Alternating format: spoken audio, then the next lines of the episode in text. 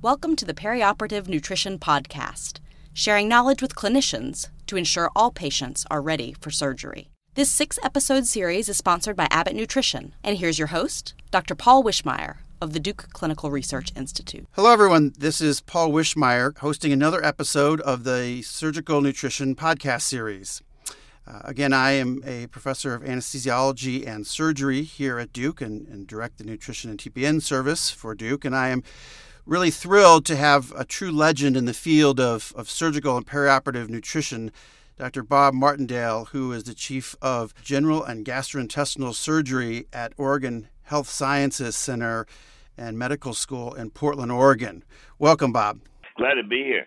No, it's great to have you. I don't know if I'm a legend. It sounds like I'd be dead if I'm a legend. the thing that, that we really are excited to talk to you about today, uh, and for our listeners to hear about, is is your long-standing career, long passion and interest in the role of perioperative nutrition to improve clinical outcomes in patients and and your vast experience both as clinician, researcher, and and impassioned speaker and advocate for the role of nutrition in improving outcomes in surgery.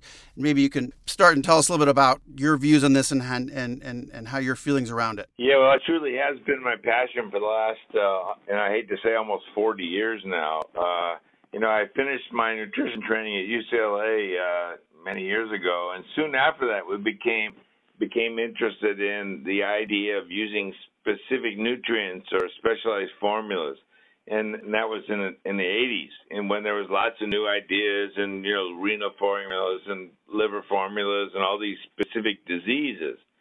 And then uh, in the 90s came uh, some interesting work uh, out of the burn center in cincinnati saying that maybe an arginine fish oil containing formula could improve burn outcome and then that sort of progressed to Marco Braga's uh, legendary work in uh, in Milan, Italy, in Whipple's and esophagectomies and difficult pre-op, uh, difficult perioperative nutritional problem patients, that he could show that he could significantly lower the, the metabolic and infectious complications in those patients by using this formula.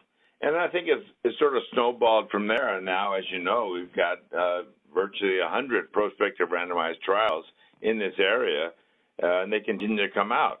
So I think it's an area which we've got now an overwhelming amount of data to prove that it works. Uh, you know, not in every patient, and certainly not for minor surgery. Certainly, if you have an inguinal hernia and you're going home the same day, you're probably not going to make a difference because you're going to eat when you go home. So, I mean, but patients uh, that we can not only enhance their outcome or improve their outcome in surgery, we can shorten their length of stay now, but also, you know, we talk about preventing problems. Also, I think it's not just uh, improving immune system; it's also metabolically modulating the patient's response to that surgery. I think that's the key thing that Marco Braga showed early, and we've continued to show that is that if we load the patient with these nutrients we can literally decrease the metabolic response to that stressful surgery. And to me, that's the exciting part that we're actually changing metabolic response and not just enhancing immune system, but changing the metabolic response. Yeah, no, it's it's I think the potential for us to make a difference, like you're saying, in patients with this high impact, low risk, low cost intervention is tremendous. So I know you've trained many, many young surgeons over the years and in all the places you've been and all the work you've done. If you were educating, or when you do educate your young surgeons, your young anesthesiologists, and the people you work with on how one might uh, apply this knowledge and, and like you said, now over 100 trials demonstrating that this is beneficial to patients and improve outcomes. How, how, would you how would you practically suggest they they incorporate this into their practice? Yeah, that's you know it's interesting. Uh, you know, I moved from a Medical College of Georgia in 2005 to Oregon. Slightly bigger program. We actually graduate 13 chiefs a year now here, so it's uh, either wow. the biggest or second biggest program in the country for surgical training. And I thought, well, you know, they're very progressive out in Oregon. You know, they're sort of a blue state. They're willing to listen to others, and and uh, so I thought, well, that'll be easy. And I got out here, and it literally took me a year to get incorporation so that this immune modulation and metabolic modulation was part of the routine for our major surgical cases. And then, but one, it's interesting because it took a while to get it in the system and get people mm-hmm. using it to where now it's routine. And now, in fact, that it's like so routine that if somebody doesn't use it, you know, that they wonder what happened here. What, where was our error? You know, what was our problem?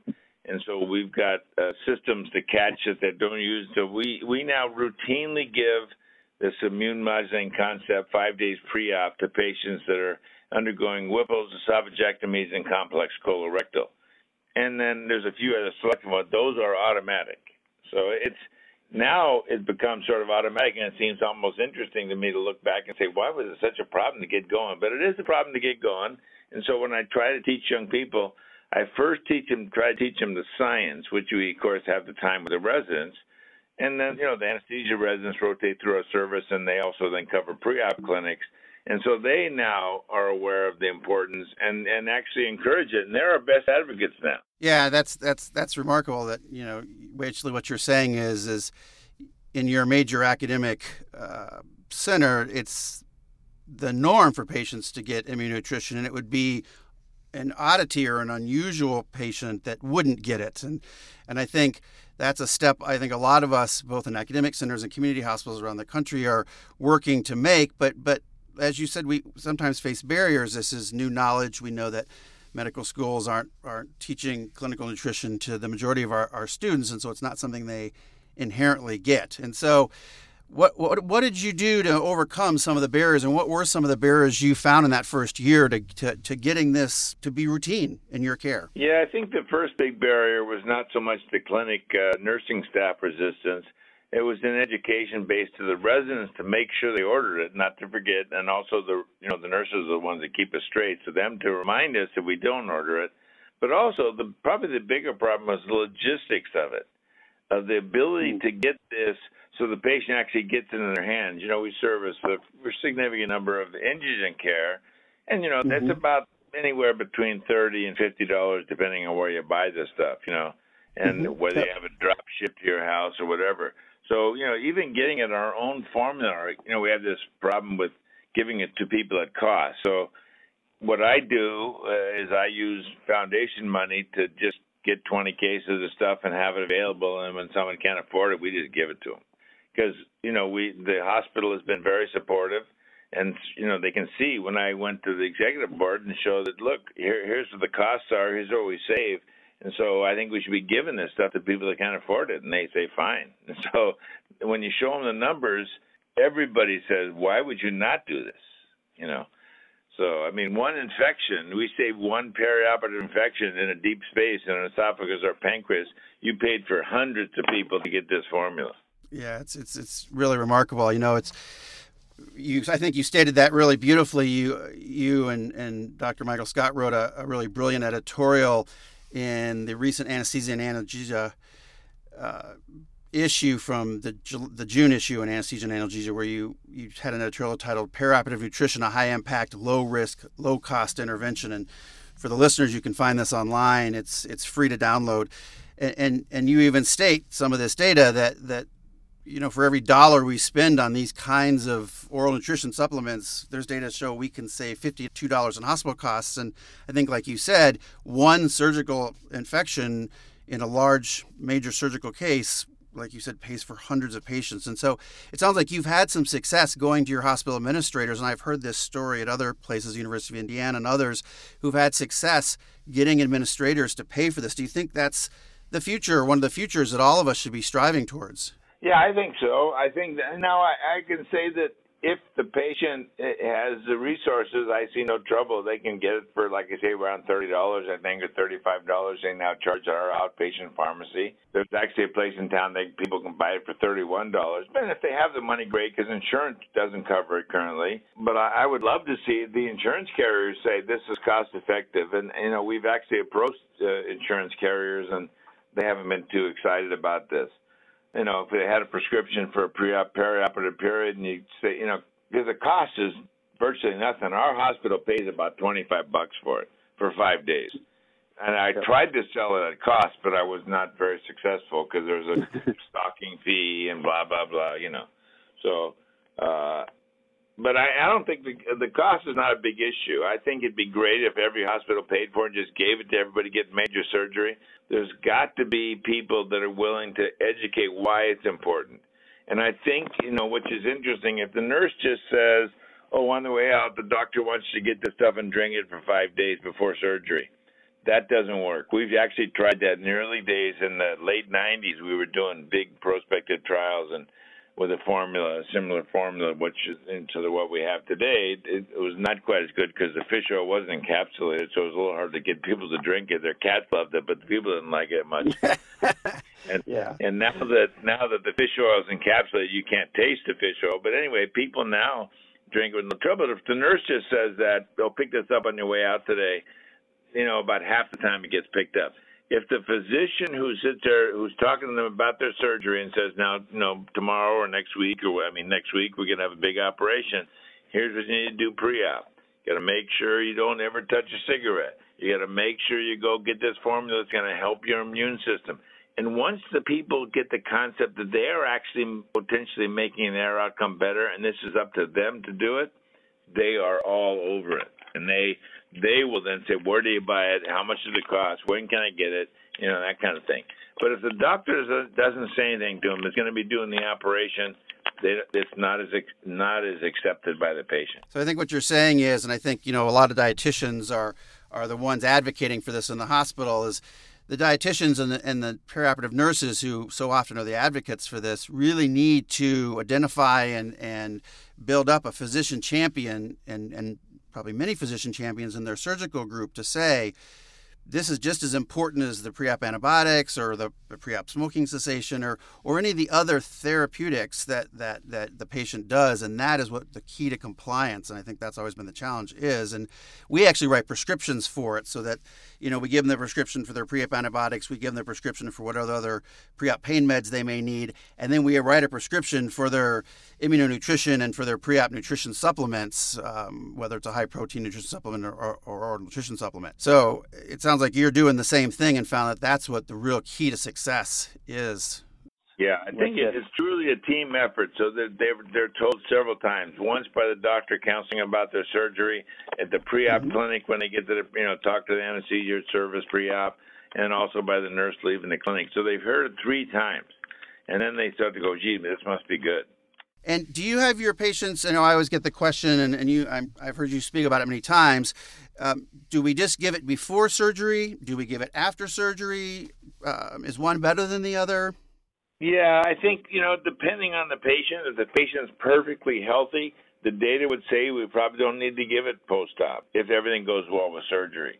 I think if the patient comes in with um, some malnutrition or some compromise, then we should give it pre and post. That data is pretty good the Marco Braga's data is the best for just pre-op. He did a you know three leg study where he did one standard of care, two with just pre-op, three with pre-op and post-op in a well-nourished population who had lost less you know lost less than 10 pounds and and several criteria. Albumins are greater than 3.2 and I don't remember the de- all the details now, but basically that was one published in 2002 in gastroenterology. So he took a well-nourished population and showed that in the well-nourished population who has an un- uneventful major surgery, they don't need a post-op.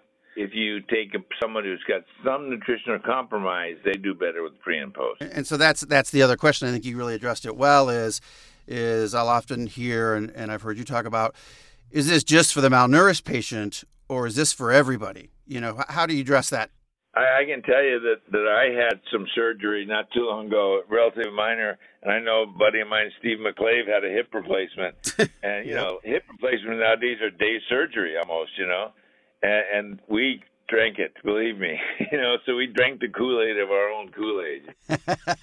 yeah, yeah, yeah. Now we just need to get everybody else to drink the Kool Aid. Yeah, I think the metabolic modulation concept we miss sometimes because everybody goes, oh, it's immune enhancing. So, you know, and you go, well, I got a normal immune system. I'm not going to bother. But it's that metabolic modulation. It's the concept that for the same exact identical insult, that you can lower that response with the fish oil concept. And now we know so much more about fish oils that we actually enhance the resolution of inflammation. We know that the fish oils go on to produce these specialized pro-resolving mediators or resolvins, and those resolvins actually decrease the pain now. We've got two papers, really brand new recent papers, showing that with the use of fish oils in the perioperative period, we lower the pain of the patient. That's huge. It's like a no-brainer. So not only do we get all the metabolic stuff, we get decreased pain, shortened hospital stay, less inflammation. You know, it just makes sense. It's been a huge addition to literature, and I think it's part of literature most people don't know. Even even those in the nutrition field, I think, are just hearing that. Gosh, there's so much more to this. Like than you said, just the fact that we need to support the immune dysfunction that occurs after surgery and prevent infection. But like you said, we're manipulating metabolism. We're improving pain scores. I, have even heard perhaps we're reducing DVTs, possibly some of the big data sets are implying because of the effects of arginine. And, and so I think there's so many exciting directions and so many benefits for our patients that, that, that this could have. I guess are there other things nutritionally that that you think about with your patients? How have you begun to work towards nutrition screening and and are there other nutrition interventions that you do in say higher risk patients?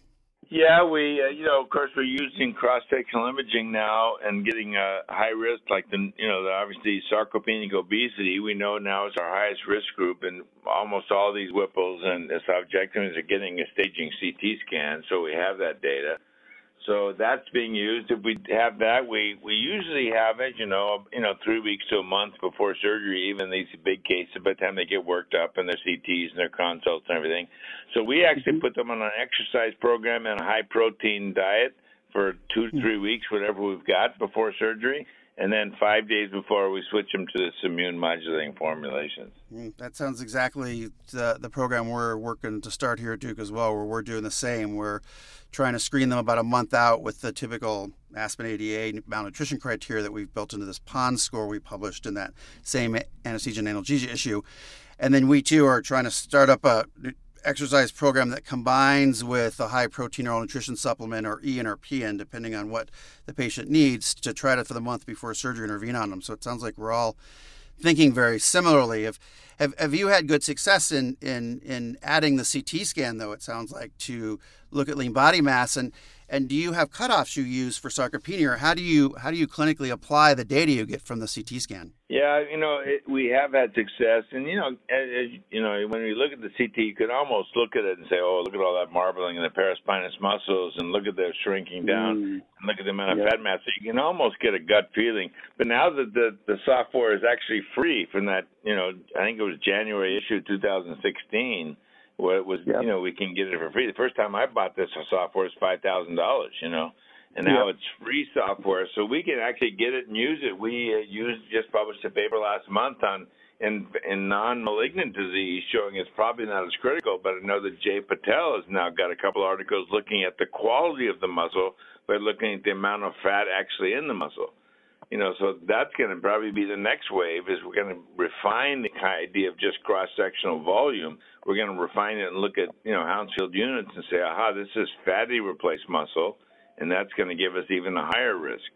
So I think the concept of cross-sectional imaging is well received. Our dietitians now at nutrition rounds will say, well, we looked at their cross-sectional imaging, and you know, it's pretty shocking uh, to think well, how far we've mm-hmm. come to have our dietitians now using CT wow. imaging to help with their assessment.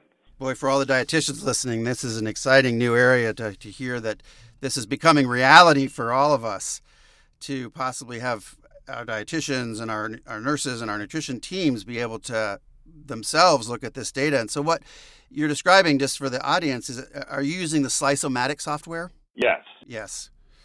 That sounds like the Slice-O-Matic software, which now it sounds as though I've heard too. You can get as as freely available. And the other things that we've just heard in the last few weeks is there's now an automated version that you can pay a little extra for that will partially automate the analysis and, and make it much faster uh, for the analysis. And the other thing I just heard the other day, which excited me, is one of our radiologists told me they now can do single cut CTs and only get L3 and it exposes the patient to less radiation than a chest x ray so that we can do sarcopenia measurements not as part of a routine CT, which of course you're right, we get in all the big surgeries, but if we wanted to follow it or get it in another patient, they now have technology where they can do a single slice CT of the L3 and get us only nutrition information and expose them to trivial radiation. And, and we can maybe someday finally get nutrition focused CTs with minimal risk to the patient. We I, I haven't seen this in action yet, but we're going to do some research, I think, coming soon and maybe even start a clinical program to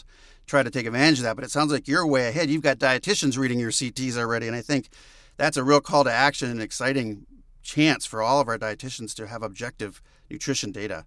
And I think the quality piece of the muscle is so key. Sure, I agree. So the dietitians must be pretty excited about that, I would guess. Yeah, they they are. I have to say, I think you know, I think the dietitians today are much different than they were 20 years ago. We've got now they're they're very much interested in the clinical science, and they're they're, they're young scientists. You know, they're out there asking the questions and kind of pushing the doctors, and the doctors that were trained many years ago are looking like, what the hell? You know. so I think it's a, it's a new era, you know. It's a new era when when you yes. hear a dietitian go, well, if you look at the cross section of you have L three, and you'll see the the patients are very high risk, and the guy's looking like, what? What? Yeah, that yeah, it's it's really I, for all the dietitians out there, you really are the future of of, of nutrition care, and and like you said, you are the young scientists because again, as we've said. Three quarters of American medical schools aren't teaching doctors clinical nutrition, and so you are the you are the champion. You are the you are the, the knowledge base for for the care of patients today. And so I think this is just another opportunity to, to build on the already amazing job our dietitians do. Any other words around nutritional things you do? I know you you you do some probiotic stuff, and I know you're using some high protein oral nutrition supplements. Any comments around those? You know, I'm almost a fanatic with, as you know, with the probiotics. Yeah, we routinely give probiotics with our bowel preps now, based on some literature in mm-hmm. 2015, mm-hmm. which has progressed. You know, so they'll get they'll take a bowel prep, but then they'll get probiotics with that bowel prep, and we've uh, the literature has shown support for that. And uh, and of course, we give perioperative uh, probiotics we're a strong believer in prevention for C. diff is better than treatment of C. diff, and we know that you know probiotics are a weak stick once you've got the disease, but it's preventing the disease. Literature as, as well as last week's literature on huge study, 6,000 patients, and in December 2017 we have great data in gastroenterology on a 7,000 patient uh, meta-analysis where it showed basically the same thing. If you give it on day one uh, post-op, but did you get antibiotics and virtually you eliminate C. diff. Yeah, that's exciting. And are you combining that? You know, there was the big Nature paper that showed that a probiotic prebiotic combination could reduce uh, infection, sepsis, respiratory infections in many thousands of infants in, in, in, India, which is amazing, right? And and so do you do you do some prebiotic combinations as well? Oh yeah, we do. We are big believers in and uh, you know, I I hate to say it, but we're big believers in the concept that we need to get back to the basics. You know, we need to give a good mixture of prebiotics, soluble and insoluble fibers. We're a little cautious in the perioperative period with the insoluble fibers, and we're fine with sure. soluble fibers. So we're a little cautious with insoluble because we wait for motility before giving an insoluble fiber. Gotcha. And then any other that, that was really a, a great paper that that clinical nutrition, uh, surgical nutrition guidelines any other big recommendations that came out of that that you think the audience should be aware of that, that, that you found compelling? Yeah, I think the high protein data is still very strong, you know, and I think leucine, uh, you know, I don't give routine leucine supplements, but I tell my elderly population that certainly exercise with a protein intake is critical, and they're not going to do well with it. It takes both of those, not just one.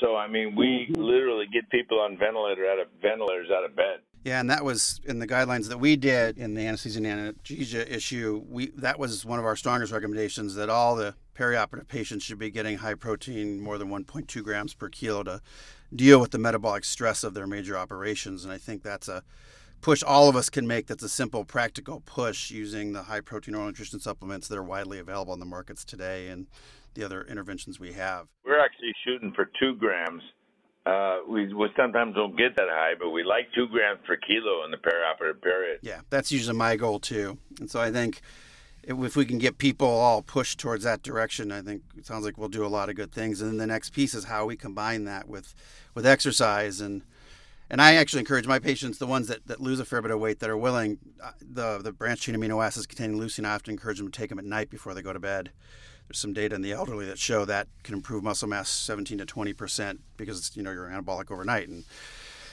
but but I think that's that's something else that needs some more work. If we could, if you could summarize sort of the key thing you, you would want a listener to take away to really advocate for change in their hospital, what would it be? Would it be the immunonutrition pathways? What what would it be? I would say the concept of metabolic modulation to optimize outcome is the key. And I think the data is overwhelming. Whether it be preoperative lowering metabolic response to stress, or whether it be the mm-hmm. immune benefits of the arginine, or whether it's the emerging benefits of nucleic acids. I mean, we, we're learning more every day about all three of them. So, so really getting that, that five days before surgery, five to seven days before surgery with the immunonutrition supplement would would really be the thing that you would, would key on. Absolutely. Absolutely. And then I suppose all of us wish we, we, we did better and better on the malnutrition screening, but it sounds like you're really seeing, to summarize, the CT scan is, is, a, is a big future for our abilities to, to help diagnose our patients and, and, and objectively measure their risk. Yes, yes. I think if a patient has a CT, I'm, I'm probably not to the area yet where we'd order CT just for nutrition, but maybe with this new data on the L3, single shot L3, that might be a future. But right now, if you have a CT, which of course most big operations in today's world have a CT scan. Yeah, for sure. Any other final words of, of wisdom or inspiration for, for the dietitians and, and young physicians and, and others trying to push to champion the implementation of, of this kind of care? No, I think just uh, learn the science and, and uh, it'll be accepted by the old dogs like me. You know, it's hard to get them to change, but they'll do if you learn, teach them well enough and you show them the science and hang in there because sometimes it takes some time. Yeah, change is change is a tough thing. Passion, purpose, and perseverance, right? Yes, yes. This has been really great, Bob. I always always enjoy talking with you, and and and really have um, been honored to be able to speak with you so many times. And and uh, thanks for taking the time to help enlighten our audience and and and hopefully continue to help improve the care of our surgical patients. Great, Paul. Thank you very much. Thank you for listening to the DCRI's Perioperative Nutrition Podcast sponsored by Abbott Nutrition. More episodes are available on SoundCloud and DCRI.org.